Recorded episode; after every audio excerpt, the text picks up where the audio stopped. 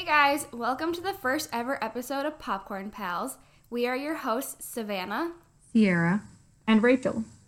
Since it's our first episode, we think it's necessary to give you a quick disclaimer besides the spoilers that are likely going to occur. So, we are three seniors at the Milwaukee School of Engineering taking a film studies course as an elective. We are not by any means experts in what we are discussing on the podcast. We are doing this as a class project to apply what we're learning, so please don't judge us too hard if we make any mistakes or are just completely wrong in what we're saying. We're learning here too.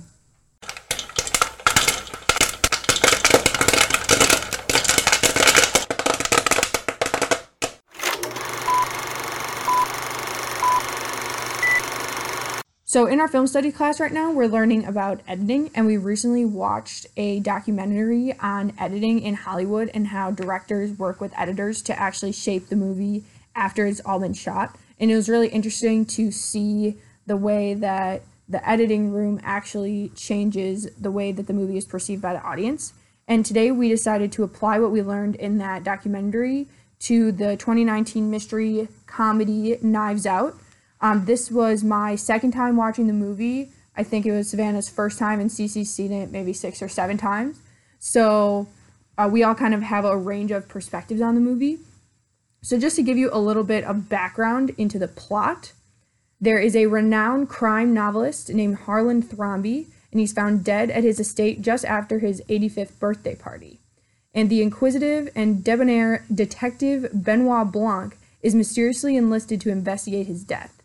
From Harlan's dysfunctional family to his devoted staff, Blanc sifts through a web of red herrings and self serving lies to uncover the truth behind Harlan's untimely death. This movie got a Rotten Tomatoes score of 97%. Now, something we're going to try on the podcast is each of the three of us are going to rate the movie that we watched out of 10. So that way we can each kind of give our own unique perspective. So, Cece, would you like to go first? So, as Rachel said, I've seen this movie a lot of times, especially for it only being out for a few months. So, I would give this a 9 out of 10 because it's very like every time you watch it, you see more than you saw the last time. So, I just think that they did a really good job of layering the different plot lines and like making it suspenseful throughout the movie. So, I would give them a solid 9 out of 10. Savannah, what is your review of Knives Out? Yeah, so like you said, this was my first time watching it, and I also would give it a 9 out of 10. I really liked all the layering, like Cece kind of said. The main reason why I think I'm going a little bit lower is because I totally called Chris Evans being a bad guy because he's too big of a he's too big of an actor to not be like a main part, and it took forever for him to come in. So I was like, oh man, this guy's definitely a bad guy. So like I kind of called that, but other than that, like it was still super like huge twist at the end and every little detail and the back and forth kind of action between like the storytelling and like the then and the now kind of stuff. I don't, it was really cool, and I think they did a really good job of piecing it all together. Hmm, now, as far as my review, I would give this also a 9.5 out of 10. When I first saw this movie, it was honestly just a shocker. My 85 year old grandpa called it the best movie he's ever seen in his whole life.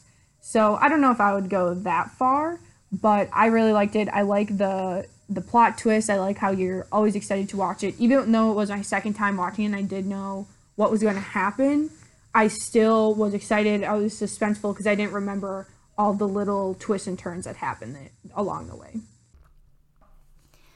Okay, so the intro sequence to Knives Out starts off with an establishing shot of this huge foggy mansion with these two big black dogs just running out across the yard. And it kind of just sets the tone that you know something bad's either about to happen or did happen. Like you just get the the scarier spookier vibes from this first shot then, as it starts to progress, there's this really quick and sharp violin music that's playing in the background that's just getting louder and faster, and it's really building this suspense around what is going on right now. Throughout this whole scene, though, there's this cutting around between all these weird knickknacks and other just bizarre decorations and the actual scene that's playing out. So one second you might get this close-up shot of a not a bobblehead, but I don't know, it was like a weird statuey thing and then this woman. And then you later identify that she's the housekeeper. But it just goes back and forth between something really weird and this woman until the scene finally comes to an end where you find Harlan Thrombey dead in his study.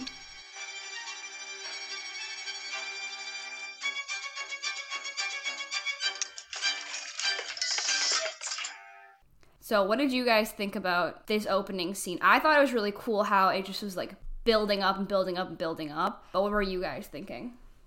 Yeah, from like the fact that we're looking at this in editing stance, I think that how they have, like you were saying, like the fast music and the shots really short and quick and like give you a full idea of what this house is like and what the family's like by like showing all the weird little knickknacks and things around this guy's creepy house from like an editing stance, I think that by showing just those like quick little shots of the house and then also using the sharp violin music, it like like you were saying really like sets the tone for the whole beginning of the movie and how the whole movie is kind of fast paced. They're constantly like learning more information and trying to figure out what happened that night.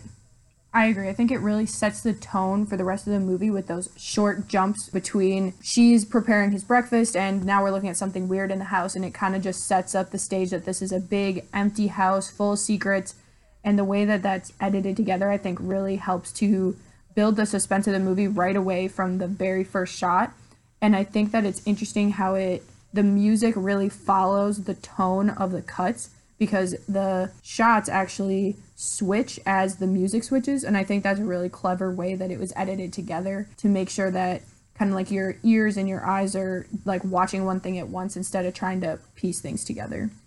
Yeah i agree and something that i didn't think about then but i am thinking about now is shortly into the movie I, I think like right before they were doing the interviews or maybe like during that time frame one of the i think it was the main police guy he made a comment about how Thrombey lives in a clue board. And I think that's something too that this opening sequence really kind of gives you this that impression like yeah, he does live in like this crazy like mysterious random house. Um, so I think that kind of also played into that line later. It helps you feel like yeah, you're right, he does live in a clue board. Yeah, like his house is like a mystery novel, and he's a mystery novel writer. And then this book or this movie is very similar to how one of his books would be. So it kind of shows who he is as a person and like the irony that his life turned into one of the book he was writing.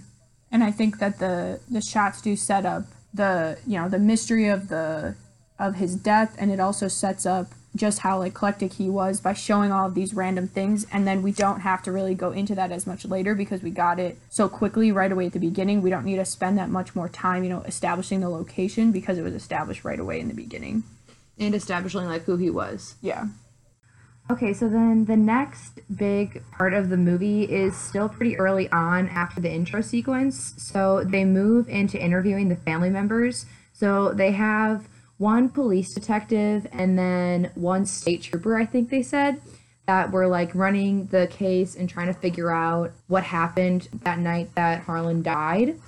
We wanted to talk about this because the editing was really interesting because they would have the interrogation of the or the interview of the various family members and what they said was going on that evening and then they would show how they thought that the night was happening because they all had their own vision of how they thought that their relationship with Harlan was. And then eventually, throughout the interviews, they ended up exposing how their relationships actually were. So, all of his different children and their different spouses, and then his grandchildren all had various complicated relationships with him. And the editing really showed how, like, it eventually pulled out the truth into how they originally were showing what they all thought or what they were trying to pers- like what they were trying to show their relationship was and then it eventually said what their relationships really were. Yeah i think it was interesting how for each person that was interviewed there was the same shot of harlan and his birthday cake with the the family members around him and the shot was different for everyone that interviewed because you know when you light candles on a birthday cake you obviously only have one shot at blowing it out but you could just tell that everyone envisioned that they were the most important, that they were right next to him when he was blowing out his birthday candles. So I thought it was interesting how they showed that scene so many times with all these different people with Harlan, and then again just cutting between the interview shots of them lying and saying, "Oh, I didn't see what happened. Oh, this."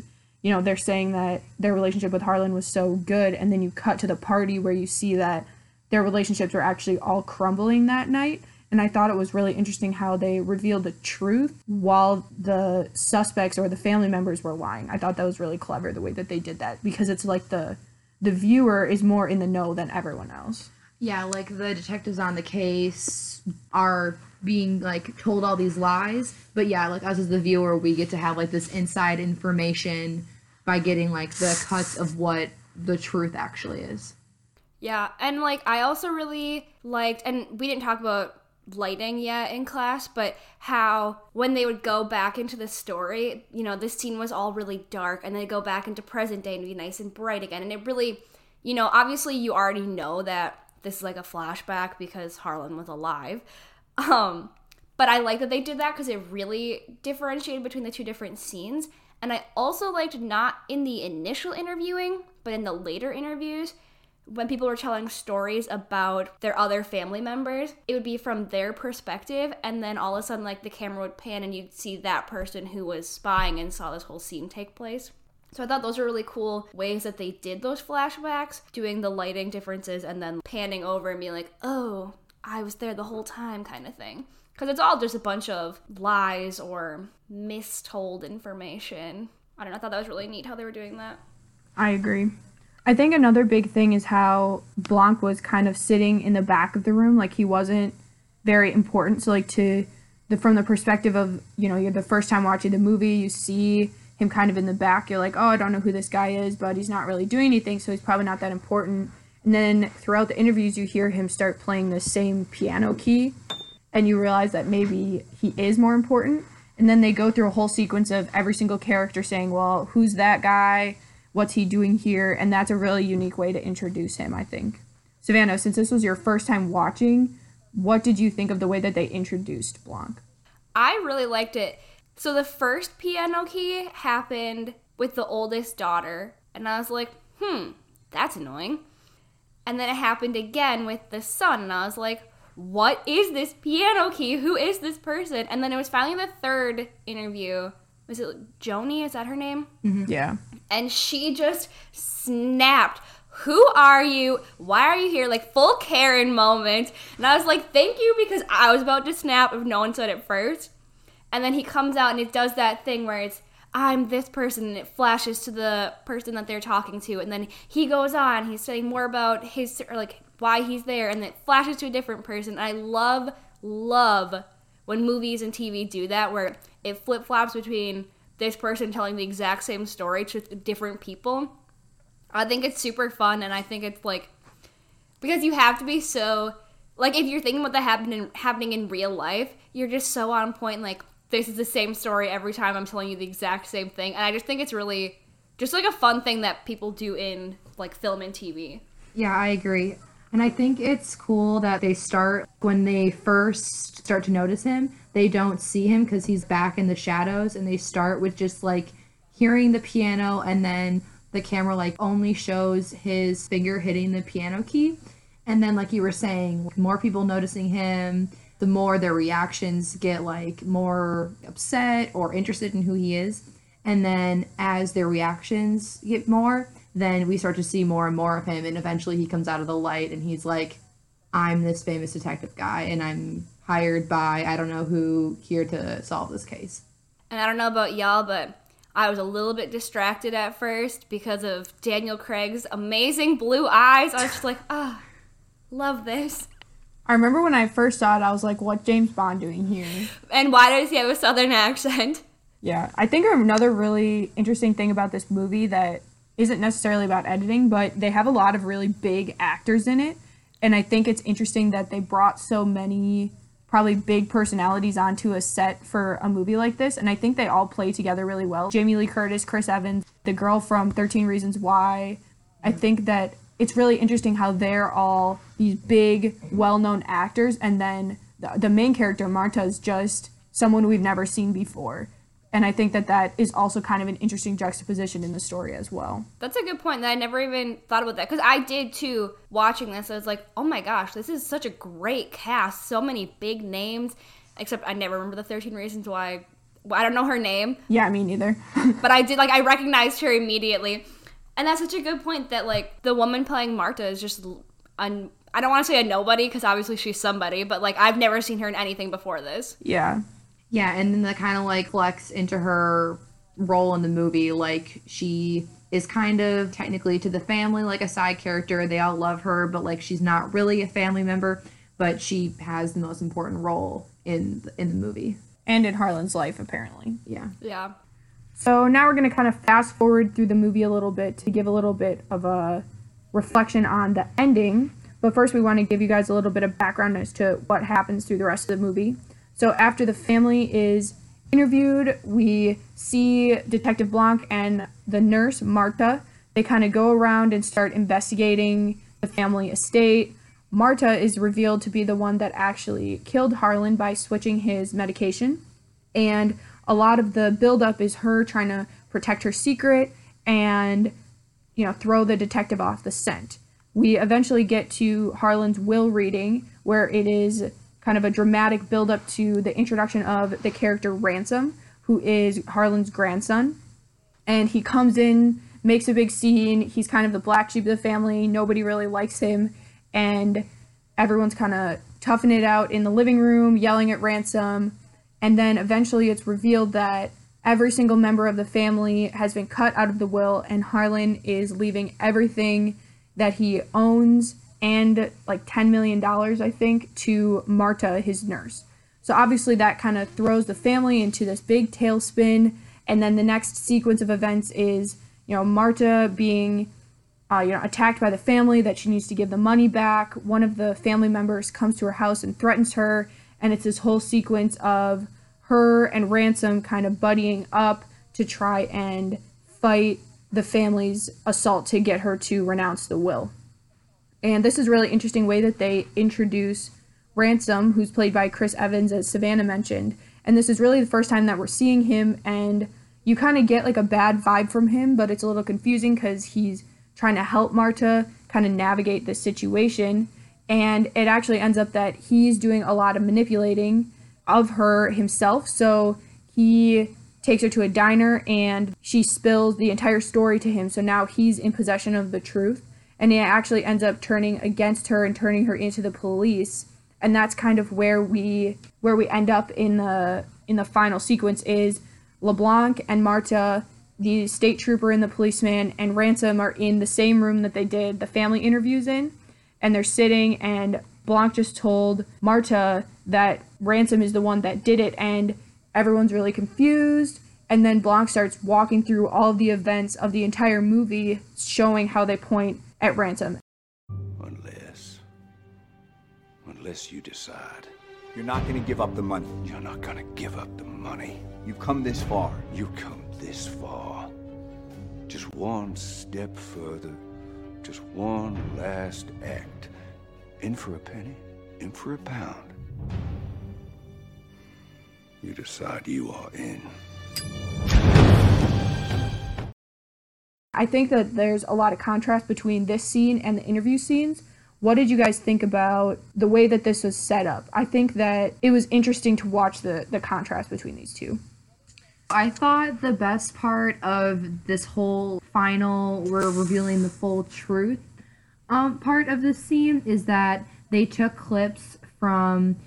So Ben is trying to put all the pieces of the puzzle together and he's trying to, he's saying these different quotes that Ransom said to Marta in the diner when Ransom was learning the truth. So when, Ransom learned the truth and when Ben learned the truth, they both were saying the same sort of phrases. And they put those phrases back to back. And like savannah was saying there were really cool parts of film was when they like layer different things over each other and like use two different people to fill in a story. So they were doing the same technique again here and i thought it was interesting because the truth is revealed in two different places both the diner and then also in the same interview room where in the interview room before, a lot of lies are told. Finally, in the end, the truth is revealed in that same setting.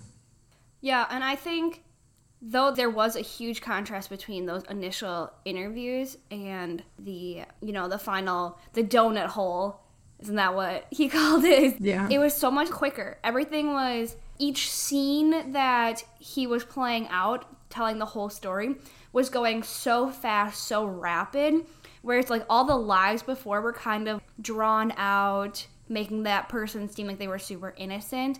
And now this is just like boom boom boom boom here all these facts and just kept like spinning off. Like kind of when you're brainstorming and you don't really know where you're going with it but really he knew where he was going with it. Like he knew for so long i think how things were starting and then all of a sudden it was like i got it and he was spewing it all out. I thought that was really cool because it's just like it's again the intensity is building. The initial intensity that we got from the opening sequence with that like rapid violin music it was building that same way again but instead it was with this story being told again. Yeah, I agree. As he had his light bulb moment, you can see they're making like really short cuts to the past and the story that Ben was building up, which was the truth. And yeah, you can like see in his way he's telling the story and how they're making really short cuts and shots that, yeah, like he's having this big final, oh, here's the truth light bulb moment.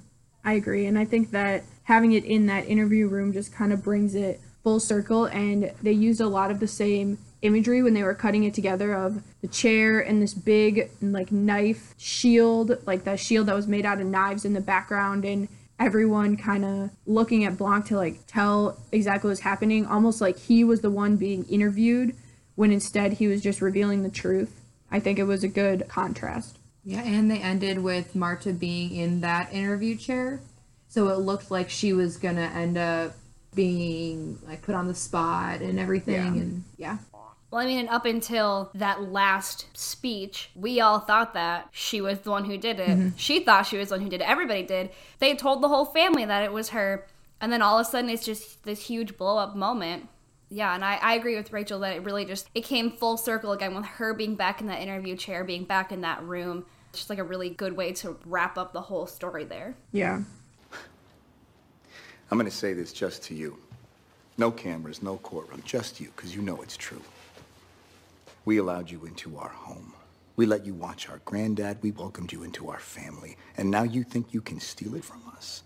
You think I'm not gonna fight to protect my home? Our birthright? Our ancestral family home? that, that is hooey. You know, Harlan, he bought this place in the 80s from a Pakistani oh, real estate Oh, shut billionaire. up, Blanc. Shut up! shut up with that Kentucky Fried Foghorn Leghorn drawl. Yeah, I killed Fran, but I guess I didn't. So what do you have on me? Nothing. What, attempted murder? I get arson for the building and a few other charges. With a good lawyer, which I have, I'll be out in no time. And then you'll see just how much hell I can wreak on your life, you vicious little bitch.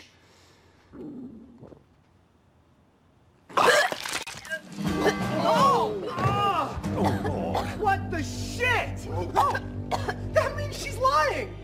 Yeah, man, we know. That's right. Fran's dead. And you just confessed to her murder.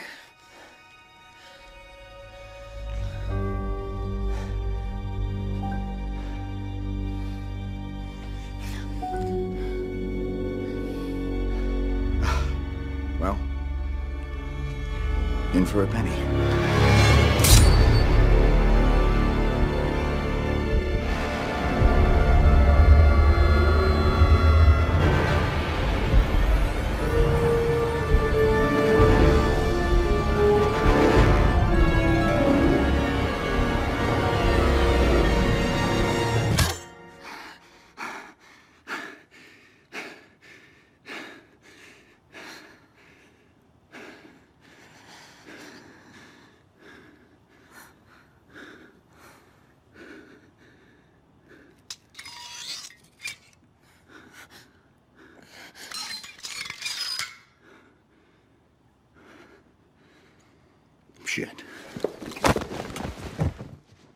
So then eventually they do end up getting the confession out of ransom and he, you know, stabs Marta with the prop knife so she, doesn't actually die and then we kind of see this the spiral of her laying on the floor as, you know, Ransom's being arrested and everything's kind of coming to to resolution and they actually start playing the the end credits song before the credits actually start. So the final closing sequence of the whole movie is you know they play the song marta is kind of looking around the house the rest of the family is outside they've been pushed out because now marta owns the house and the final scene that we see is marta kind of standing on a balcony looking down at all of them with a coffee mug that says my house my rules my coffee.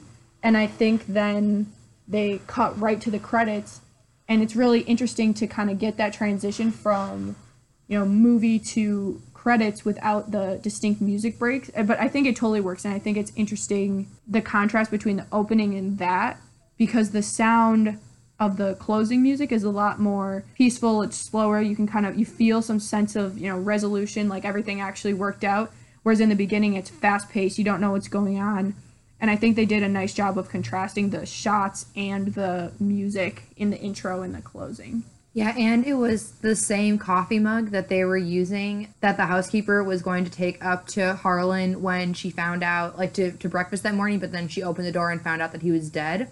So I think that it kind of connects. Okay, in the beginning, we saw this coffee mug, and then we saw this happened. All this hap- all of the murder drama happened. We were able to get a resolution, and now Marta is able to get the mug, which was Harlan's, and they had a really close connection. So it kind of like wraps up the beginning to the end of the movie, I think. Yeah, and that was something that like I didn't even notice when I was watching. I was like, "Oh, that's a funny mug." And then when I was going back to get material for the podcast, I was watching the opening scene again and then that final scene again.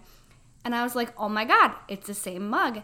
And that was in my head where I was like, "Okay, this is her really saying to these people who've been berating her about giving them back their inheritance, how it's theirs, it's what their family, household, blah, blah, blah. Like, they just would not leave her alone.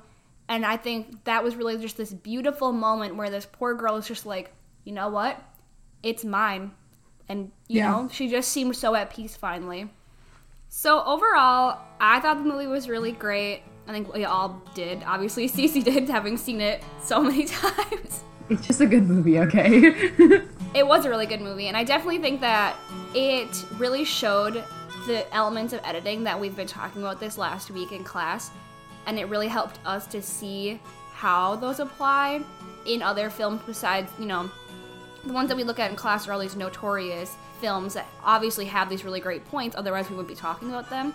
And it's a way to show in today's movies how those same editing com- like editing features and notes that we're talking about are still applied and make such a great movie and make things really tie together. Yeah, how the editing can really help make a movie from being a good movie with a good story to a great movie with a great story that you, Bridge and I both have seen it multiple times. Like that you want to see multiple times, and that every time you see something you didn't see before, and I think that that's really like the editing that they did tied in very well to the whole movie theme of being like a murder mystery and things like that.